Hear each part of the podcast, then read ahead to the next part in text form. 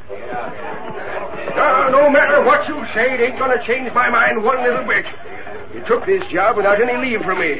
If you don't pack up your duds pronto and come home, you're no son of mine. You hear that? I'm through with you for good. But, Paul, No I- buts. Either you're coming or you ain't. Make up your mind about it. what's going on here? Oh, nothing, Mr. Kearney. Nothing, This- eh?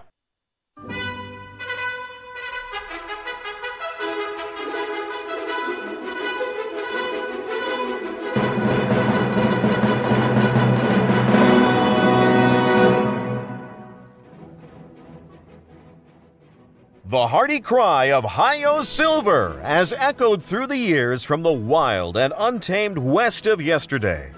It has acted as a symbol of courage to the oppressed, a challenge to the lawless. Let us return to the west of old and thrill to another of the Lone Ranger's stories, featuring the most picturesque and colorful character ever to ride the plains and prairies.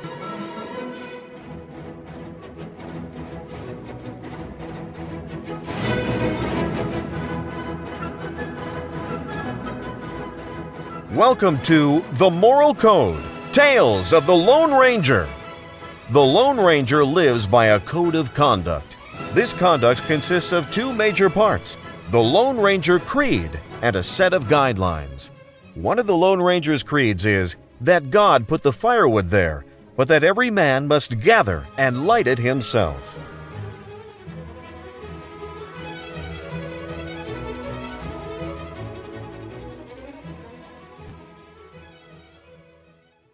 The Lone Ranger is part of the Life Podcast Network.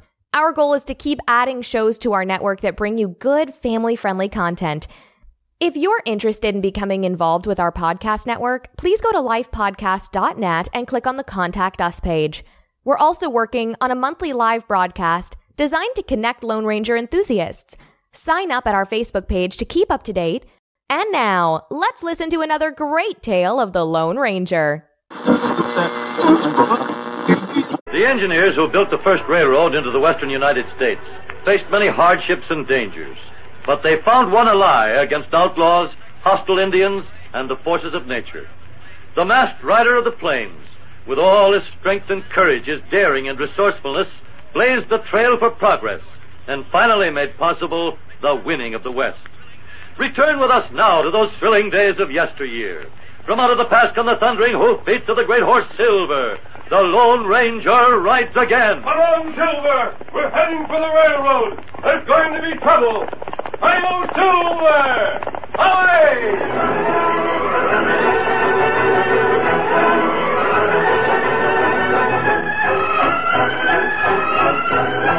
The Lone Ranger and Tonto rode through the trees to the edge of the bluff and reined up to watch the railroad camp below them. The cars where the advance crew lived had been drawn up on a siding. It was mid afternoon, and all the men were hard at work. They're making good progress, Tonto. Ah. This railroad will mean a lot for the state. The cattlemen won't have to drive their herds hundreds of miles to market and be able to get supplies quicker. The east and the west will be closer than they ever were before. That's right. One nation, indivisible. Them they track plenty fast. Kearney knows his job. He has all the advance work done ahead of time. The men never have to want for ties or rails. They're always waiting for them. Oh, Tonto see that. Four miles, sometimes five miles of track a day. Kearney's a born leader. You look. What, Tonto? Two men come this way. Tonto know old man. Of course. That's Jeff Wilson, isn't it? Ah, This railroad means the end of his freighting business. What would he be doing around the camp? that here's horse. Oh, wait a minute. I can see the young fellow's face now. That's Wilson's boy, Jim. I thought he was still going to school in the East. Them two plenty mad. Yes, Tonto. They do seem to be having an argument about something. There are some other men coming out of the camp. Maybe trouble, Kimasabi.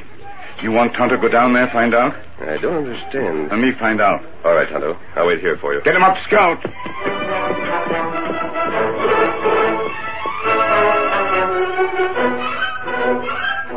No, Ah, no matter what you say, it ain't gonna change my mind one little bit. You took this job without any leave from me. If you don't pack up your duds pronto and come home, you're no son of mine. You hear that? I'm through with you for good. But, Paul, No I- buts. Either you're coming or you ain't. Make up your mind about it. what's going on here? Oh, nothing, Mr. Kearney. Nothing, eh? Ain't you got no gratitude for the way I brought you up, sent you to school? It'd mean nothing to you that I slaved all my life to build up a business so I could turn it over to you? But that's just the point. Now that the railroad's here, you can't make any money freighting by wagon. Who says the railroad's here? Uh, your eyes ought to tell you that. Listen, you. Oh, this this is Mr. Kearney, the head engineer. Oh, Mr. Kearney, head engineer. Well, Mr. Kearney, head engineer, let me tell you this. Freighters was plenty good for the folks that opened up this country. Nobody that ever depended on me for food and supplies was ever disappointed. I carried 'em through in spite of Indians and outlaws and blizzards and cloudbursts. I know you did, Mr. Wilson. No, don't you, Mr. Me. Old Jeff, then. I've heard about you, and I think you did some great work in the old days. The times have changed. Raiders aren't fast enough nowadays. Why not? They get there when they're expected. That's all anybody can ask. You'll find out that you're wrong. You're just being stubborn, Paul. Oh, that's your last word to me, son? Jeff, why did you let your son go east and study to be an engineer if you didn't want him to use what he learned? Well, I didn't know he was learning to build railroads. Told me he was studying to be a surveyor. George Washington was a surveyor. and That suited me fine. There's plenty of surveying he can do without messing around with a railroad. Paul, Oh, you're just sore because the railroad means the end of the freighting business. Why don't you look at things straight? and I'm realize looking at that- you straight, son. You coming home with me or not? No, I'm not a kid, and you can't order me around. You mean it? I sure do. If you're going to stick to freighting, then it's up to me to earn money for the two of us. The railroad's here to stay, and I'm staying with it. Uh, We'll see about that. You ain't won yet, Kearney. And let me tell you this. There's a lot of folks in this country feel the same way I do. We don't want the railroad. And we won't stop at nothing to keep you from getting it Uh, built. Paul, you don't know what you're saying. Plain English and gospel truth. We'll fight you to the last. Get up there, Blackie. Get up.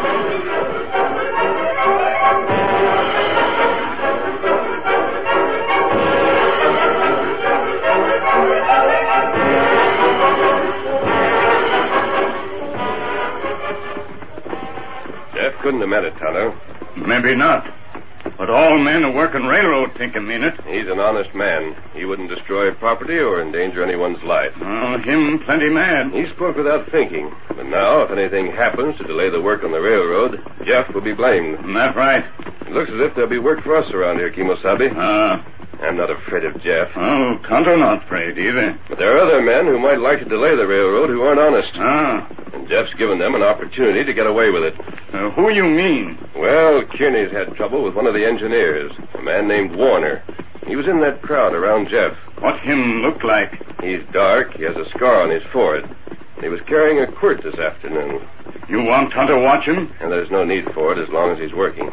But if he leaves the camp and heads back for Carlton, we'll follow him. Carlton plenty bad place now. It's like all boom towns, filled with gamblers and gunmen, men who'll stop at nothing to get money. Ah, We've had our warning, though, Tonto. We'll be on guard. Let's travel. get him up, Scout. Come on, Silver.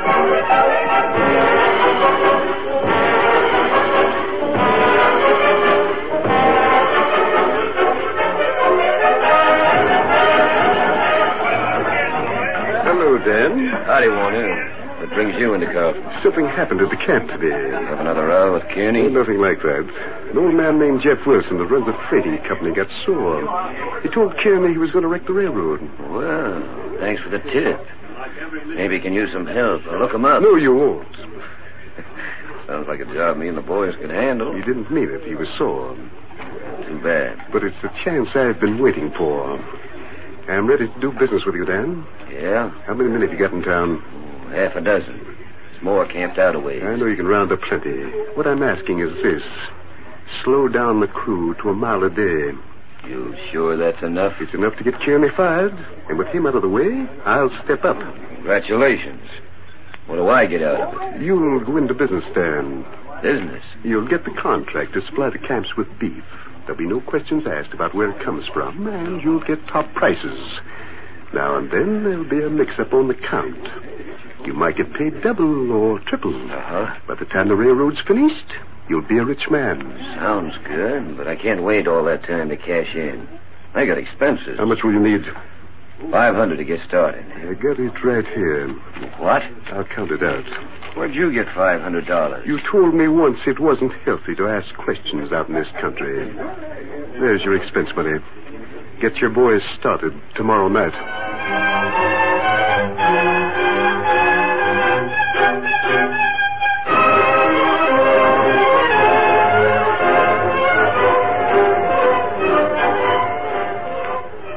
late the following night that young Jim Wilson left the railroad camp and headed in the direction of Carlton. Three miles to the east, the gleaming double line of rails was broken. and The young engineer reined up. Whoa, whoa there, boy, whoa. Well, they've torn up the tracks. This is Paul's work. He got the freighters to do it. Steady there, boy. Tire's still in place. It won't take long to get the rails back.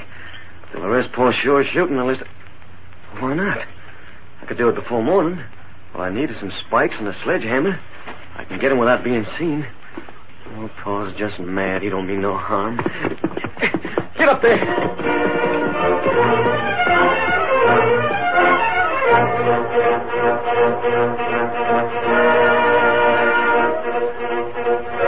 Tonto had spent the day in town watching Dan while the Lone Ranger stayed close to the camp, keeping an eye on Warner.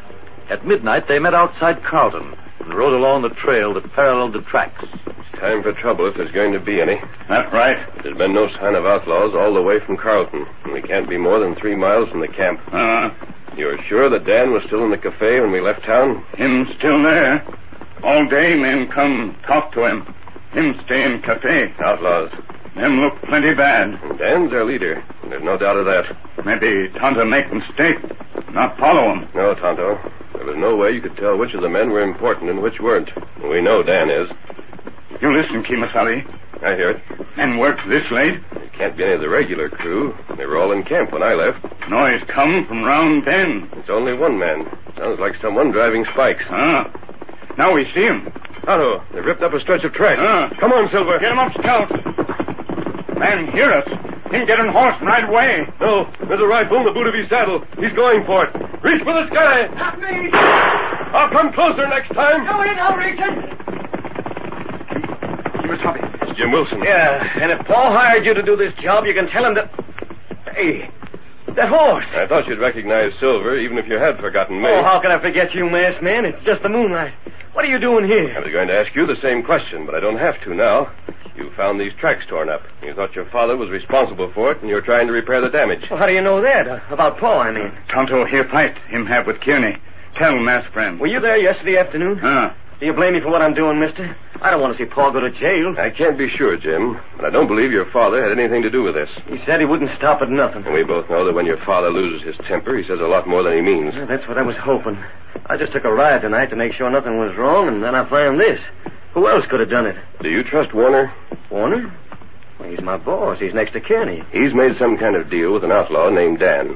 We think he's taking advantage of what your father said to slow up the crew. But what for? The railroad comes first with men like you and Kearney. But that isn't true of Warner. What would he gain from it? Kearney might be removed if the work slowed up. Warner would get his job. He'd lose the one he has if he was ever found out. There's no chance of that if your father's blamed. Well, do you have any proof? Not yet. but We hope to before the night's over. Is there anything I can do to help? I don't want Pa to get into trouble when I thought he was guilty.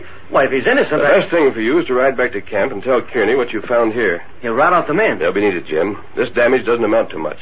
But if we're dealing with outlaws, it's only a beginning. I can't accuse Warner without any proof. You don't have to accuse anyone. Defend your father if you have to. And that's all. Kimasabi. That was a rifle shot. Get mounted, Jim. Right.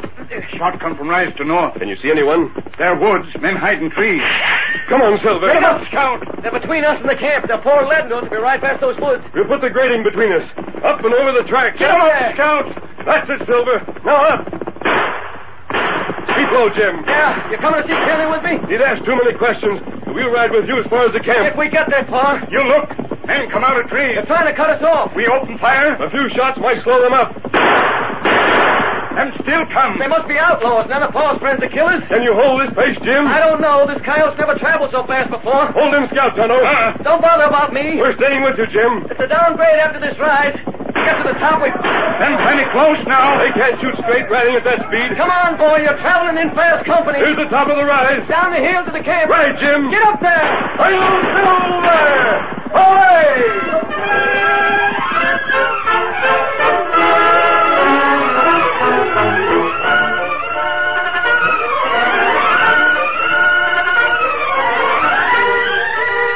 The curtain falls on the first act of our Lone Ranger story. Before the next exciting scenes, please permit us to pause for just a few moments. Next time on The Moral Code Tales of the Lone Ranger. Jim Wilson. What's up? I thought I heard shooting. You sure did. There's a gang of outlaws to the east. They tore up some of the track. Outlaws? You mean freighters, don't you? No, sir. They were shooting at me, and all the freighters around here are my friends. Just a minute, Chief. Jim says outlaws. I think it's freighters. The Moral Code Tales of the Lone Ranger is part of the Life Podcast Network, a group of family friendly podcasts bringing a positive message of hope and inspiration. Some of the audio for this podcast was provided by the archive.org online database.